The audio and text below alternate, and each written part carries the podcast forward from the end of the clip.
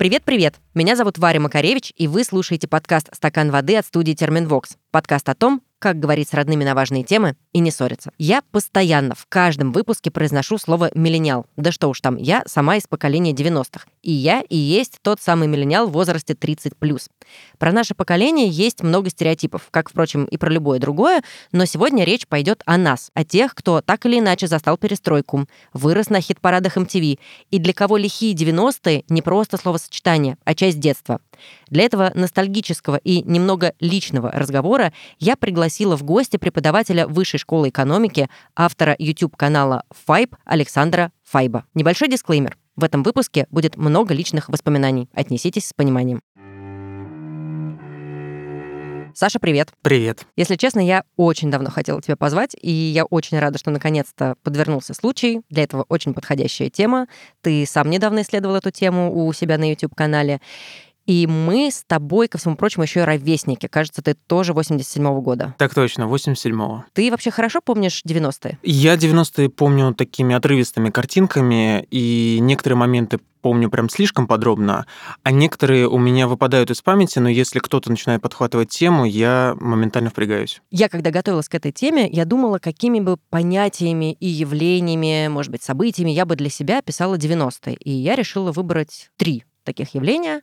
Это телеканал MTV, это выборы 96 -го года и предвыборная кампания Ельцина, и свобода в таком широком понимании этого слова. Я хочу, чтобы ты сейчас подумал и назвал бы свои три явления, события, которые для тебя описали бы 90-е. Твои 90-е. Наверное, на первом месте это будет школа. На втором, не в порядке приоритета, вот все, что приходит, то я тебе и говорю. На втором это будет, наверное, телевизор телевизор прям вот в общем и целом. И на третьем это будет яркость. 90 для меня очень такие контрастные, знаешь, когда настраиваешь фильтры в Инстаграме, а, особенно раньше это было модно, были прям фильтры «вырви глаз». Вот э, не знаю, как это работает в биохимии мозга, но когда я думаю о 90-х, не то что более зеленая трава или более яркое солнце, но как будто бы картинка сильно более выпуклая, чем уже было даже в нулевых. Ты вот сказал про телек, а я, знаешь, про что подумала параллельно? Это технологии. Мы с тобой и многие люди, которые относятся к нашему поколению миллениалов, застали какую-то невероятную такую технологическую эволюцию. Смотри, мы с тобой застали дискеты. Я помню, что я еще даже какие-то домашки на них, по-моему, там сдавала по информатике, что-то такое. У нас были факсы. Я помню, что у нас дома был факс. Папа пользовался для работы, я для каких-то безделушек. Мы застали таксофоны. У меня стоял один прямо на углу моей улицы, и периодически я им даже пользовалась для чего-то. Уже не могу вспомнить, почему, но зачем-то я оттуда звонила. Потом были модемы вот это вот, когда мама кричит тебе с кухни и просит тебя выйти из интернета срочно, потому что ей нужно позвонить. Первый домашний Wi-Fi. Да что там, мы застали первый iPhone, когда он только появился, и это была какая-то просто невероятная революция. Как тебе кажется, как на нас повлияли эти технологии? Ведь мы прошли реально невероятный какой-то путь от дискет к айфонам. Ты знаешь, мне кажется, что все, что ты перечисляешь, оно не просто про технологии, оно про скорость. Ведь если задуматься, Ельцин ушел в отставку спустя чуть больше, чем 6 лет после того, как был расстрелян Верховный Совет. 6 лет. То есть по отношению к сейчас это 2017 год, который был всего ничего. Через год был чемпионат мира, который все хорошо помнят. То есть скорость невероятная и политических событий, и, как теперь мы понимаем, событий исторической важности, и, безусловно, технологическая эволюция. Понятно, что 90-е это уже такой последний этап становления информационного общества, потому что все началось еще в 80-е, когда проникновение телевидения стало повсеместным, когда прямые репортажи стали чем-то само собой разумеющимся и так далее. В 90-е это время становления интернета. Понятно, что в России он проник чуть э, попозже, чем в страны, как раньше говорили, первого мира, но тем не менее, все, что ты описываешь, я помню, кроме разве что факса. Я, безусловно, помню и дискеты, и таксофоны, и жетоны в метро, и вещи, которые нынешнему ребенку кажутся странными, да, э, набившая оскомину история про карандаш и перемотку аудиокассет, чтобы снова послушать песню, которую ты только что слушал, выражение «заживала пленку», да, выражение э, «записать на кассету телепередачу», да, у наиболее прогрессивных людей видеомагнитофоны стояли на таймере. Тебе это как-то мешает общаться с новым поколением? Нет, мне кажется, что это просто добавляет э, красок, в, особенно на главу глуповатым э, зумером, э, это дает право смеяться надо мной как над дедом. Но я очень люблю про это поговорить, потому что Я всегда в этом смысле завидовал своей бабушке, например. Одна из моих бабушек родилась в 28 году. Представь себе, что этот человек увидел на своем пути. Там она родилась э, в Восточной Украине, и 100% она видела гужевой транспорт. То есть из-за лошадиного навоза нельзя было пройти по улицам в некоторых э, местах. И потом этому человеку я давал в руки iPad, и она открывала какие-то веб-сайты или открывала YouTube. То есть вот что видела она, это действительно богатство всего того темпа развития технологий, который случился в 20 веке. Но даже себе я в каком-то смысле завидую, потому что детки, которые родились, например, в 2005 году, да, э, которым, ну, сейчас уже, да... Э, уже не очень детки. Уже становятся совершеннолетними, они, понятное дело, взрослели уже в эпоху смартфонов, которые, ну, так или иначе, менялись уже не совсем сильно. Все становится сильно лучше и быстрее, но это так или иначе примерно одна и та же логика. В этом смысле мы, наверное, чуть более многомерны, но сравнивать лучше-хуже и получаю ли я э, меньше от общения с младшим поколением, конечно, нет. Потому что просто это наш опыт уникальный, который мы несем как крест сквозь всю свою жизнь. Нам сегодня прислали какое-то невероятное количество историй про 90-е, видимо, такая очень триггерная и в то же время какая-то очень близкая для многих тема. И в одном из сообщений прозвучал такой интересный, как нынче модно говорить, тейк. Девушка рассказывает, что у нее есть младшая родственница, которая вот как раз уже родилась в эпоху смартфонов. И сама девушка говорит, что я могу и модем сама подключить, типа и роутер настроить, и для меня это все не бином Ньютона, потому что я все это проходила, пока я росла. А вот моя младшенькая, она это все воспринимает как данность, что просто вот есть Wi-Fi, просто есть смартфон. Как тебе кажется, влияет действительно вот такой путь э, технологий, то, как ты с ними растешь или не растешь, на твою адаптивность, например? Я думаю, что это влияет на восприятие всего нового и отношение к тому, к чему люди привыкли. Сейчас люди, которые младше нас, э, их принято называть зумерами, то есть, условно говоря, а, те, кто родились в конце 90-х, в начале нулевых, уже студенты университетов, уже некоторые закончили и вполне себе работают на неплохих должностях, они понимают, что вся информация доступна, она в одном клике. Все легко найти, все легко достать, и на все легко сослаться. В этом смысле их насмотренность и те референсы, которые они находят э, в общении, то, как они обмениваются э, мемами и так далее, которые мы даже с тобой можем не понимать. И это нормально, оно, на мой взгляд, гораздо более разнообразное, потому что для них доступность контента была чем-то само собой разумеющимся, и их путь до контента был всегда коротким. Да? То есть мы росли и ждали, когда нам что-то поставят, или что-то включат, или что-то покажут в соответствии с программой телепередач. То есть это некое восприятие реальности. И я-то как раз к этому отношусь э, хорошо, потому что Вспомни э, историю про то, как мы помогаем нашим родителям настраивать телефоны или искать какую-то информацию или настраивать технику. Классика. Это, же, это бесконечное мучение. И ты не понимаешь, почему они не осознают то, что для нас с тобой очевидно. И сейчас я чувствую, что мы достигнем того этапа, когда нам что-то будут показывать, пока это еще не наступило. То есть я пока вижу по своим сверстникам, а, по тем, кому даже уже 40, что они не сильно технологически отстают от 15-20-летних. Э, вот. Но мне интересно, как будет выглядеть новый разрыв. И он обязательно наступит, когда новые э, дети, которые родятся в 2025, 2030, 2040, когда они нам что-то будут помогать, ругаться про себя, думать, господи, дед, ты какого? 80... Господи, 87-го, что ж ты ни черта не понимаешь? Я тебе уже два раза объяснил, что надо в этих виртуальных очках посмотреть направо, и тогда окошко схлопнется.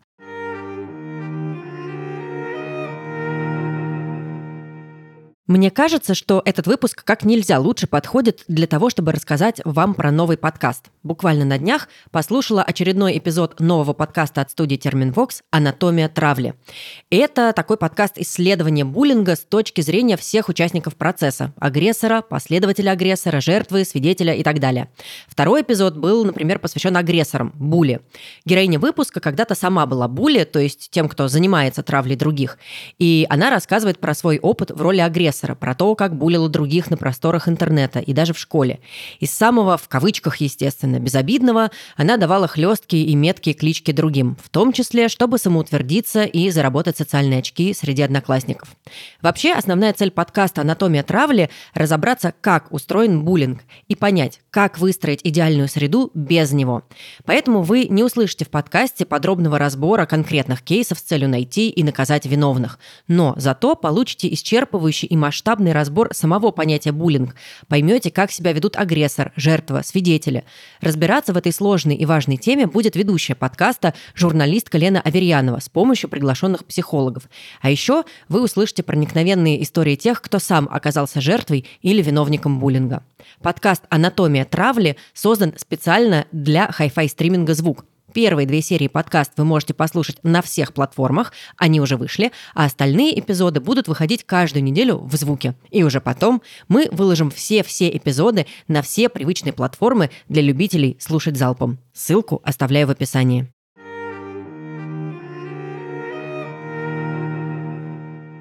Представь, что мы взяли карандаш, э, аудиокассету, сейчас отмотали немножко назад. Ты говорил про дефицит, и я хочу сегодня поделиться с тобой не только своими какими-то воспоминаниями и поделиться со слушателями не только твоими, но и послушать истории наших подписчиков. И вот сейчас я тебе одну из них включу.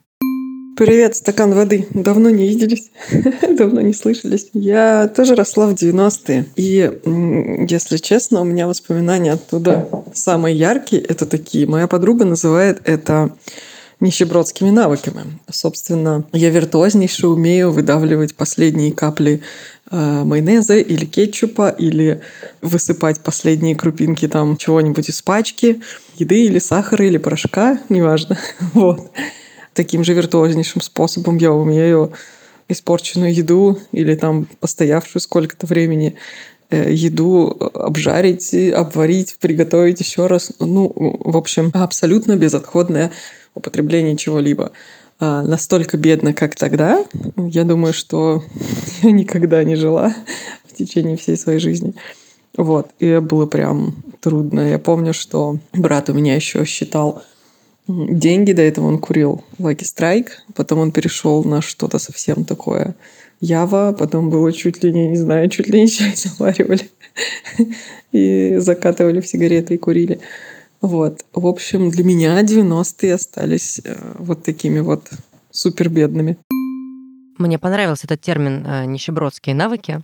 Мое ощущение, может быть, я здесь не ошибусь, что 90 это было про выживание, в общем, и для детей в том числе. И, слушайте, я сама была тем ребенком, который на каких-то там тусовках ел хлеб с майонезом, и это было как бы классное угощение. Господи, и чай я тоже курила мы действительно лучше приспособлены к жизни благодаря этому или нет, как тебе кажется? Опыт последних двух лет показывает, что количество нервных срывов, депрессий, тревожных состояний и прочего всего у миллениалов, ну уж точно не меньше, а может даже и больше, чем у более а, молодых поколений, потому что здесь достаточно сложно оценивать объективно. Люди находятся в разном временном промежутке, у многих уже семьи, дети, и поэтому вот крэш-тест, который нам жизнь приготовила а, за последнее время, показывает показывает, что, ну, даже несмотря на всю адаптивность 90-х, если ты один раз прошел через травму, это не значит, что ты второй раз пройдешь через нее безболезненно. Я по поводу нищебродских навыков э, подумал про еще одну свою историю. Она связана э, тоже с едой. Вот я сейчас приведу такой э, абсолютный пример и покажу, как это деформировалось уже в примере меня, там, ребенка перестройки. Мой дед с своей семьей очень сильно голодали, далее, и он дрался с другими э, подростками, которые приходили покупать мешки картошки, которые вываливали на улице э, Малые Каменечки, где они жили.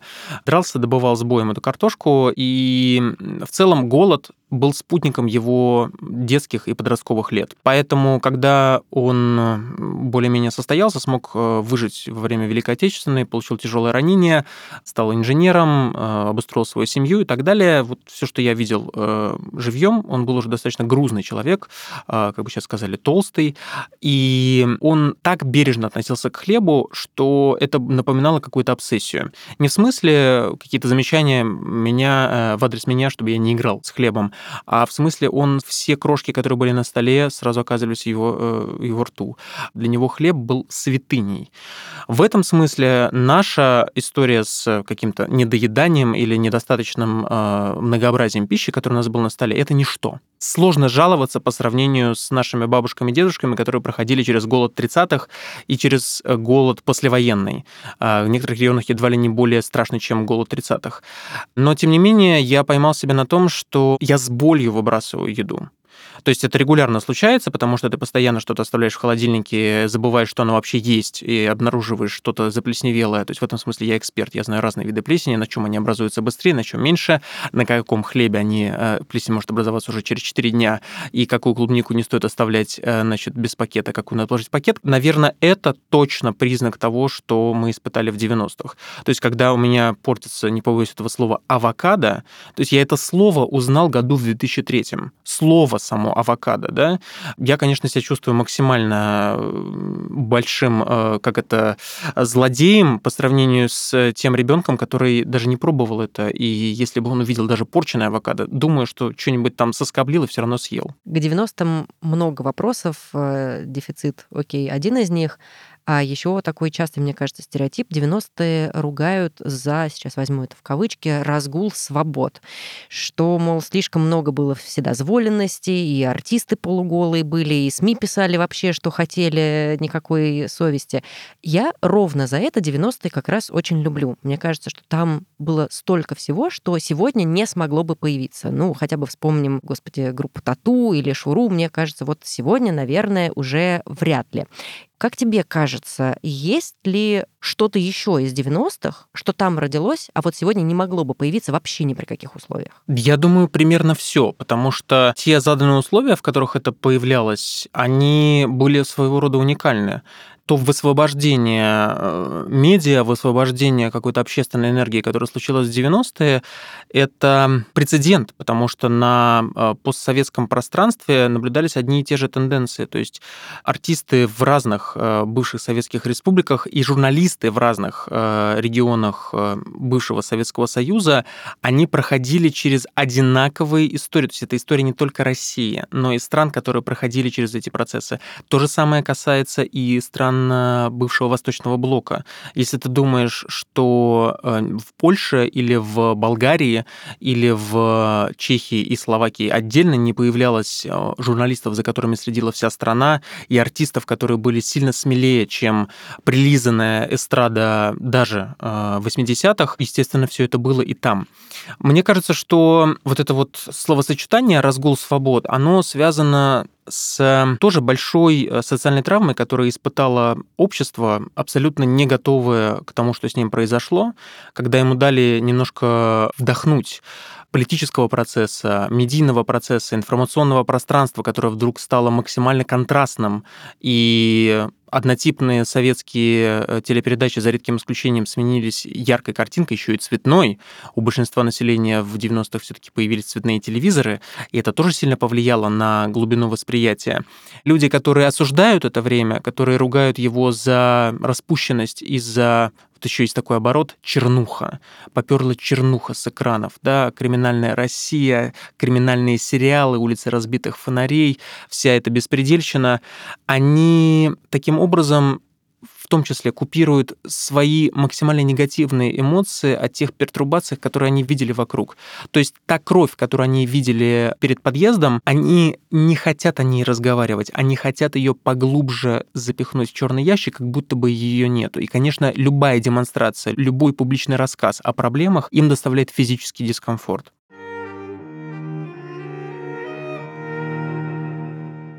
Я хочу попробовать все-таки связать все, что ты рассказываешь про 90-е, с тем, какими стали мы, миллениалы. И вот если отталкиваться именно от духа свободы, от разгула свобод. Очень часто пишут, что миллениалы, например, э, достаточно терпимые, может быть, даже иногда более терпимые к разным нациям, расам, к разным гендерам, именно потому, что мы в детстве наблюдали все вот это многообразие красок, артистов, глянца, чего угодно. Ты видишь эту связку? Я думаю, что здесь мы сталкиваемся с очень серьезной базовой проблемой. Большинство исследований о миллениалах касается не российских миллениалов, они касаются миллениалов в лучшем случае западных, но чаще всего сугубо американцев. Мы не понимаем до конца, что такое российские миллениалы, что такое российские зумеры, потому что не может одно и то же поколение одинаково выглядеть в Аргентине, США, России и Лаосе. Безусловно, у них есть общие черты, потому что группу Limp Bizkit или... Вот я как раз хотел сказать, что тот же MTV, наверное, это Конечно. такое мерило. Конечно, то есть есть некие глобальные тренды, которые в каком-то смысле нас уравняли, и если мы сейчас с тобой встретим сверстников из Австралии, Вьетнама или Бразилии, нам наверняка будет о чем поговорить и с точки зрения, не знаю, спорта, музыки, кино, то есть публичного глобального продукта, который мы все потребляли. Но, тем не менее, российские миллениалы недоисследованы. Вспоминая уличное насилие начала нулевых, в исполнении наших с тобой сверстников, в исполнении ребят, которые родились там 83, 84, 85 годы и помладше, то есть прям совсем наши ровесники, которые с удовольствием втыкали отвертки в значит, несчастных дворников, приехавших из Таджикистана или Узбекистана, били кого-то просто потому, что им показалось, что это иностранец. Я помню историю, как убили шахматиста из Якутии, потому что подумали, что он китаец. Да что уж там к нам э, с подружкой подходили скинхеды просто за широкие штаны. Например, я с трудом могу сказать, что эти люди более толерантны к гендерам, к расам и к всему прочему. То есть э, агрессивность эпохи, э, непримиримость в каком-то смысле им передалась, и стоит э, только гадать, чему может научить отец своего сына, которого он назвал Калаврат или Ярополк. Я таких нескольких знаю, первую очередь заочно, конечно, чему он может научить, э, будучи стопроцентным миллениалом по годам рождения, но сильно отличающимся от э, западного миллениала по жизненным установкам. Я думаю, что российские миллениалы, безусловно, в каком-то смысле более открыты миру, чем выходцы 70-х, э, чем те, кто в 90-е наслаждался этим временем по полной. Их молодость, не детство пришлись на 90-е, поэтому те из них, кого не убили, и те из них, у кого были какие-то возможности, они они, э, безусловно, это видно, в том числе по их реакции на эту эпоху, они более категоричны, не всегда готовы к критике, и они любят черно-белую матрицу. Миллениалы в этом смысле более адаптивны, но, конечно же, в подметке не годятся детям нулевых, потому что с ними все сильно иначе. Я думаю, что про детей нулевых мы вообще как-нибудь сделаем отдельный выпуск в стакане, хочется про них поговорить. Еще один штрих в портрет миллениала, мы сегодня так с тобой его аккуратно собираем, про нас говорят, что мы достаточно беззаботные, что большинство из нас не имеет того, что имели наши родители в те же наши почти 40. Ну, то есть там уже все было основательно, мужчина глава семейства, есть какая-то квартира или дача, на которую все ездят летом, дети и так далее. А мы, кто путешествиями увлекается, кто саморазвитием, и как будто бы мы не стремимся к каким-то невероятным должностям, ну, так говорят социологи, и не строим э, семейное гнездо, потому что, возвращаемся к точке А, для нас главное удовольствие. Ты с этим согласен или твои наблюдения, какие-то исследования личные привели к другим результатам? Со статистикой сложно спорить, но в этом смысле Россия в чем-то впереди более развитых стран, более богатых стран, потому что тренд на то, чтобы 30-летние, даже 35-летние люди жили своими родителями, не спешили заводить семью и так далее, он характерен и для США, или Западной Европы в полный рост. Особенно, конечно же, для таких южных стран, как Греция, Испания и Италия. Но, тем не менее, в России брак вступает по-прежнему раньше, чем там. Собственным жильем стараются обзавестись раньше, чем там, чтобы сепарироваться от семей, чтобы строить самостоятельную жизнь. Здесь вот любой график, на который ты посмотришь, он подтвердит э, мои слова. По поводу беззаботности и каких-то жизненных устоев, к которым стремились наши родители, а мы, дескать, на это меньше смотрим. Сложно противостоять демографическому переходу. Сложно противостоять тому, что детей заводят позже, и это, опять же, общий мировой большой тренд. Понятное дело, что даже многие мои сверстники, да, уже с тремя детьми, некоторые даже с четырьмя, и строят строят уже не первое, а второе или третье жилье, да, в разных э, городах, в разных формах. Это загородный дом, это очередная квартира или еще что-то. Я за них могу только порадоваться и понимаю, что эти вещи действительно важны. Но мы вступили в ту историю, когда рождение ребенка и собственное жилье, которым ты владеешь, не являются приоритетом номер один для тех, кому сейчас, например, 20 и 25. Мы поколение, которое находится скорее между, то есть мы очень хорошо понимаем наших родителей, и мы также можем понять зумеров, которые могут э, еще долго жить со своими родителями, в том числе из-за того, что сокращается покупательная способность, и они просто элементарно не могут позволить себе это жилье. Слушай, ну вот мое наблюдение э, на самом деле тут было немножко даже противоположным. Мне кажется, что зумеры по крайней мере, у них есть такое желание съехать от родителей как можно раньше. Я жила с родителями до 26, и мне в голову не приходило, что я должна себе там снять жилье, куда-то уехать. Сейчас я наблюдаю там за ребятами, которые меня моложе лет на 10, и мне кажется, что у них есть эта потребность как можно быстрее оттуда выскочить. Не знаю почему, но вот это какое-то мое совершенно не э, социологическое исследование, а я хотела бы тебе в продолжение нашего этого разговора поставить послушать еще одну историю.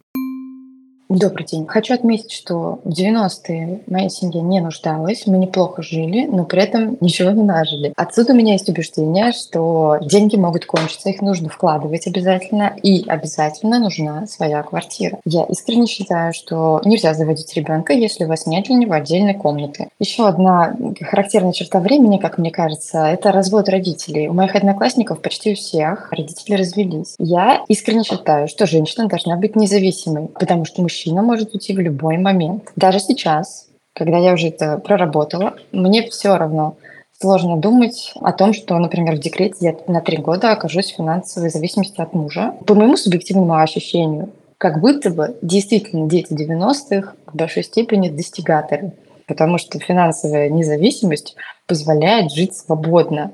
Ну и, соответственно, свобода саморазвития – это тоже очень важные ценности. Нам важно состояться в карьере. Тут много всего. Давай, может быть, сначала про разводы. Я подумала, у меня у очень многих близких подруг родители в разводе. У меня тоже. При этом мне кажется, что наше с тобой поколение разводится прям вообще достаточно легко. У меня очень много пар вокруг, у которых уже в, там, в 35 вторые, если не третьи браки. Что ты по этому поводу наблюдал, думал, заметил про нас, миллениалов? Ну, слушай, я сам в разводе, поэтому мне сложно осуждать людей, которые делают это легко. Я думаю, что это решение, которое, безусловно, принимается легче, чем раньше, потому что у тебя уровень общественного осуждения сильно упал. Ты больше не являешься человеком, которого отчитывают на партсобрании, собрании или могут поставить на вид или косо посмотрят в коллективе, потому что взял и развелся. Почему развелся? Возможно, этот человек не заслуживает доверия не только в семейной жизни, да, но и по партийной линии или, например, в рабочем коллективе. Это в советском... Ненадежный. Да, в советском обществе с катехизисом революционера, с достаточно жесткими такими порядками, моральными устоями, которые продекларированы были э, уже после всяких экспериментов с Калантай и ее принципами, это была вещь очень чувствительная нормальный. Так вот, у меня, безусловно, тоже много детей, которых воспитывали мама и бабушка. Много историй, когда отцы уходили из семьи, когда семьи распадались, в том числе под давлением экономической ситуации, когда работа не находилась, когда возникали семейные конфликты, муж перед жену, жена перед мужа, и все это превращалось в бесконечные ссоры и, в конце концов, приводило к распаду семей и истории, когда дети были предоставлены сами себе. У нас у всех были одноклассники, которых легко везде отпускали не потому, что родители верили в какие-то особые принципы свободы и духа, значит, независимости их чада любимого, а просто потому, что некогда было следить за ребенком, и ребенок шлялся где попало. Я думаю, что это очень сильно повлияло э, на, безусловно, отношение к построению каких-либо романтических взаимоотношений уже в будущем. И не первый раз я слышу историю про то, что уход отца из семьи провоцирует женщину на то, чтобы строить карьеру дольше, более амбициозно и напористо, и держать эту мысль постоянно в качестве страха, куда не хочется попасть. И вот мы что-то унаследовали оттуда, и теперь мы женщины-миллениалы это с собой несем. Не хочется оказаться на месте своей матери, которую оставил отец без средств к существованию, поэтому я буду пахать и плевать на то, что я не схожу на несколько встреч с потенциальными какими-то партнерами, я буду упарываться на работе, лишь бы у меня была некая подушка безопасности, а границы этой подушки постоянно отодвигаются. Но, опять же, всплеск разводов э, в 90-х, э, потом он частично был нивелирован. И сейчас э, в целом Россия не дает те показатели по разводам, которые выделялись бы среди всего остального мира. Да, мы тут в абсолютном тренде, мы идем со всеми примерно наравне. Абсолютно, потому что действительно институт семьи претерпел огромнейшие изменения под влиянием всех последних, ну, давай скажем скромно, 250 лет истории.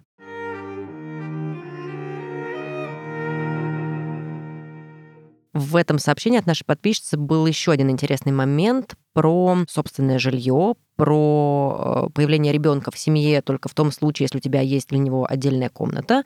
С одной стороны, я это понимаю, принимаю, а с другой стороны, я наблюдаю, что, как мне кажется, мы миллениалы первое поколение, которое очень активно стало пользоваться всеми благами шеринговой экономики. Каливинги, коворкинги, арендованные машины, арендованные, имею в виду буквально там на час-два каршеринг, вот это вот все самокаты. И у меня это как-то немножко как будто бы не уживается в моей голове. То есть кто-то из нас еще даже коммуналки застал и при этом сознательно идет жить в каливинге, который, по сути, ну, в общем, та же коммуналка практически.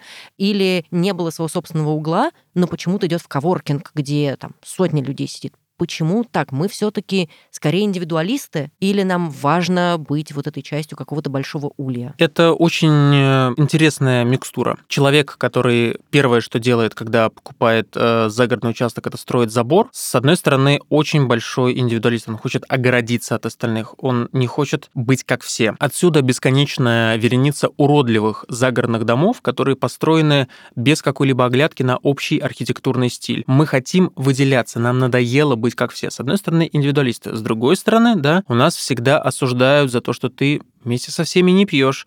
Ты выделяешься, значит, ты какой-то особенный, значит, тебе доверять не стоит. Эта микстура, это в том числе продукт э, советской уравниловки, которая действительно травмировала даже самых консервативных членов общества, которые подрастали, смотрели и не хотели быть как все. То есть ты можешь быть каким угодно сторонником и поклонником управленческого таланта Иосифа Виссарионовича Сталина и вешать э, на своем доме э, красный флаг, но это дом, который принадлежит лично тебе, который который построен на частной земле, которую ты никого никуда не пустишь, и ты запретишь соседу построить сервитут, просто потому, что это твоя территория, и ты никого туда не пустишь. Ни о каких коммунистических правилах шеринга общей собственности или какого-то компромисса речи не идет. В то же время, по поводу коворкингов, кальвингов и так далее. Ну, кальвинг — это история все таки очень редкая для России, и это больше про общую среду, нежели про шеринг ресурсов. Это больше про концептуально выстроенные места для жизни, где, условно говоря, все разделяют мусор и готовы каждый вечер слушать бардовскую песню. Люди, разделяющие общие принципы, им комфортно жить вместе. Это не значит, что они шерят э, партнеров, детей, машины и все такое прочее. Понятное дело, что это, опять же, намекает нам на какие-то советские анахронизмы, как мы к ним относимся, на какой-нибудь дом на набережной с общей столовой и э, прачечной, кинотеатром и театром. Но это все-таки продукт западной постиндустриальной экономики, который в России еще пока сильно не внедрен. Одновременно с этим Наше поколение очень требовательно к высокому уровню развития потребительской культуры. Если мы э, заметим, больше всего претензий к сервису, ожиданий от сервиса, ожиданий того, что тебе все доставят вовремя, тебя хорошо обслужат и так далее, предъявляют именно миллениалы, потому Хотя, что... Хотя, опять же, казалось бы. Казалось бы, но мы быстро привыкли к хорошему, и мы долго это хорошее ждали. Мало того, наше поколение знает, как бывает плохо, и поэтому стремится само работать хорошо. Когда люди 50-х, 60-х годов рождения эмигрировали в Америку, они приезжали туда, и первое, что они говорили, наблюдая рабочую культуру в Штатах, как же много здесь люди работают, как же сильно они вкалывают. Здесь, чтобы быть богатым, надо очень серьезно постараться. Покажите им, как работают люди 80-х годов рождения в России, как много они впахивают, как они лишаются сна, приобретают тревожность, регулярно остаются на переработках. Мы научились много работать, наша КПД выросла, и поэтому люди 50-х и 60-х, привыкшие к тому, что советский человек может целый день пить чай в ней, лишь бы документ, который они произвели, хоть как-то соответствовал ожиданиям партии и плановой экономики, они невероятно удивляются тому, что сделало наше поколение со сферы услуг. А это в первую очередь заслуга миллениалов. Класс, отлично. Мне очень нравится, что у нас есть какие-то заслуги. Я оставила практически под конец нашего разговора тему, которая на самом деле для миллениалов, наверное, такая в чем-то даже краеугольная. Это, конечно же, дети. Опять же, по разным исследованиям социологи поняли, замерили, увидели, что детей мы, в общем, не стремимся заводить рано. Ну, не буду тебе пересказывать, давай лучше наша подписчица расскажет все за меня.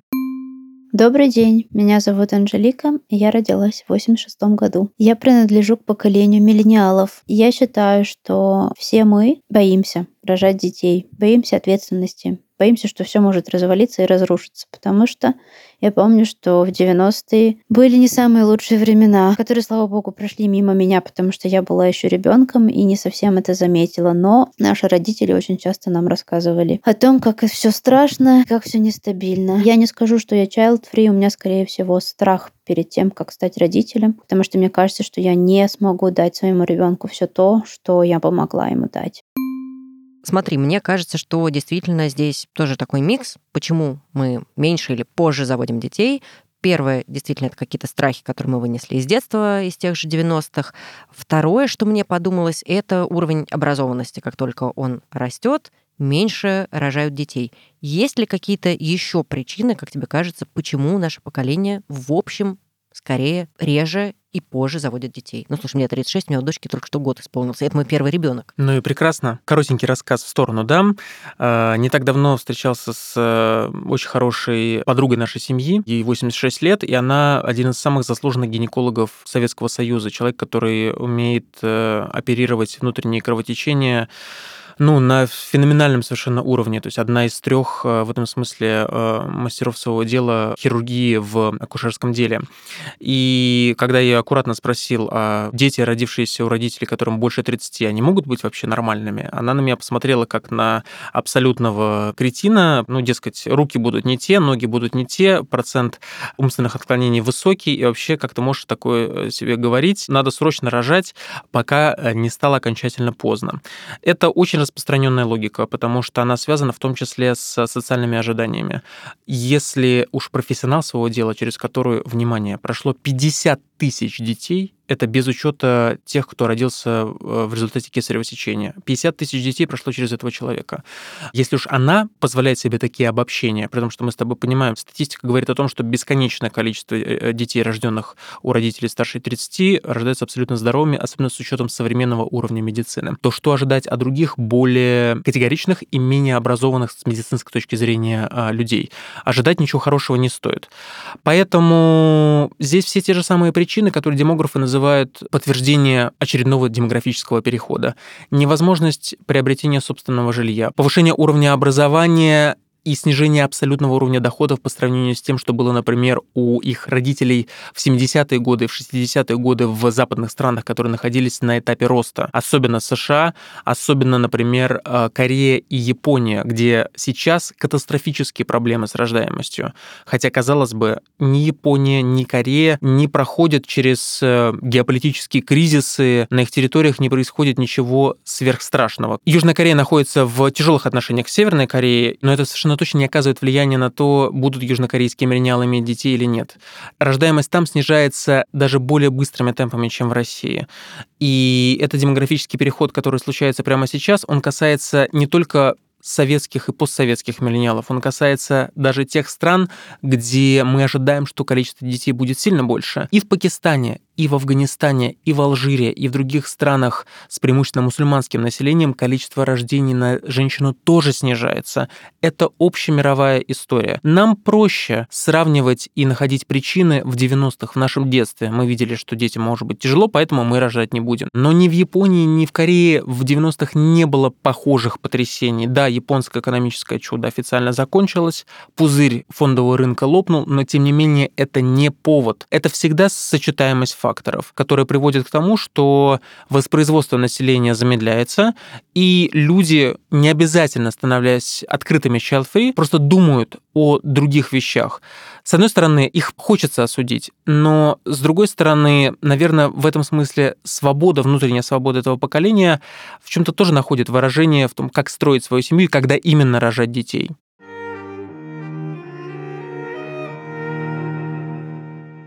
Я бы сейчас хотела тебе прочитать сообщение, нам его прислали текстом, и потом задам тебе вопрос. Может быть, тебя сейчас этот текст натолкнет на какие-то мысли. Чем я отличаюсь от представителей другого времени? Я видела разное. Можно снять несколько выпусков «Криминальной России». Я умею делать те самые бомбочки и селитры. Мы экспериментировали с составом, чтобы можно было контролировать силу бабаха и на какую высоту должен подлететь остов автомобиля. Я умею из остатков приборов сварганить нужное мне приспособление. Я могу заговорить зубы любому человеку, даже если это псих под кайфом. Я не умею драться, я же девочка, но хрен меня получится удержать. Да, я вижу этот мир опасным, надеюсь только на себя, но нахожу чудесных людей, дорожу ими и, надеюсь, умею дружить. Я одновременно ничего не боюсь, пру как танк, если мне что-то надо, и одновременно боюсь всего, потому что в моей голове сразу появляется миллион вариантов развития событий, один ужаснее другого. Да, я child-free, но не уверена, что это влияние 90-х. Я удивляюсь родителям, что они, простые работяги с завода, смогли пережить все и заложить в нас, детей, какие-то важные ценности. Мне кажется, у детей 90-х нет иллюзий, они видели грязь, но одновременно с этим душа теплая и большая, потому что наши родители и бабушки с дедушками растили нас в идеалах добра и надежды. Мы, конечно, рефлексируем и страдаем от депрессий, но нас это не останавливает от действий. Мы как собаки, которые росли в доме, а потом почему-то оказались на улице. Мы отрастили клыки, но, сталкиваясь с искренностью и добром, таем. Мы сильные и сломленные одновременно. Наверное, так. А я хочу теперь спросить тебя, как ты думаешь, чем мы отличаемся от других поколений? Ох, это вопрос, который требует очень большого обобщения и деперсонализации даже в каком-то смысле. Я думаю, что мы отличаемся нашим опытом, который уникален, который никогда больше в России не повторится. Я думаю, что мы вынесли из этого опыта и что-то конструктивное, вокруг которого многие построили карьеры, поняли, что им интересно в жизни, и для кого-то это оказалось трагедией, потому что то, чем ты увлекался в детстве, то, что тебя притягивало, например, в 90-е для многих такой манящей историей была журналистика, потому что журналисты были звездами, журналисты были символами успеха, потому что они мелькали, потому что тебе казалось, что они зарабатывают миллионы. Потом журналистика претерпела небольшие изменения, сначала в нулевых, потом в десятых, потом в двадцатых. Для многих людей это оказалось шоком, потому что то, что было актуально 20 25-30 лет назад, уже никому не нужно сейчас, или профессия сильно поменялась. И таких профессий несколько. Слава богу, я думаю, что это наше главное отличие. Дети 90-х, мы понимаем, что бизнес, что зарабатывание денег, создание продуктов и даже их перепродажа это неплохо, это хорошо, это рабочие места, это создание чего-то нового, будь то контент, крем для кожи или новый автомобиль. С новыми автомобилями в России есть небольшие проблемы, но с кремами, с контентными историями, с одеждой и всем таким прочим стало лучше. И это в том числе благодаря тому, что миллениалы росли в условиях, когда это наконец-то стало можно. Окей, все, сейчас можно немножечко расслабиться. Я придумала для тебя в финале блиц. Сильно не задумывайся, просто отвечай, как э, душа подскажет. NSYNC или Backstreet Boys? Backstreet Boys. Ельцин или Зюганов? Борис Николаевич. Беверли-Хиллз 90210 или Криминальная Россия? Ну, тут без столики сомнений, Криминальная Россия. Печенье Вагон Вилс или вафли Кукуруку? Ух, ни то, ни другое я не ел в 90-х. Я это попробовал позже. Кукуруку я никогда не пробовал, поэтому Вилс, потому что я знаю, каковы они на вкус. Игрушки из киндеров или вкладыши от жвачек? Ну, конечно же, бегемотики из киндеров. Сифак или сотки? Сотки. Много работать или эффективно работать? Ну, конечно же, эффективно. Много работать э, само по себе — это вот что-то типа плана по валу. Жить, чтобы работать, или работать, чтобы жить? Я выбираю жить, чтобы работать. Новая точка на карте или ипотечный взнос? Ха. С тобой все ясно уже. Со мной все ясно, да. Новая точка на карте. Ранний брак или присмотреться подольше? Присмотреться подольше. Сначала зайка, потом лужайка, или сначала лужайка, а потом уже заводить зайку? Тут пусть каждый выбирает самостоятельно. Класс. Саш, спасибо тебе большое. Я надеюсь, что мы не очень звучали в этом выпуске как э, динозавры. Может быть, зумеры что-то почерпнут из этого выпуска, миллениалы ностальгически вместе с нами что-то повспоминают. Э, Спасибо тебе большое, я получила огромное удовольствие. Варя, спасибо тебе.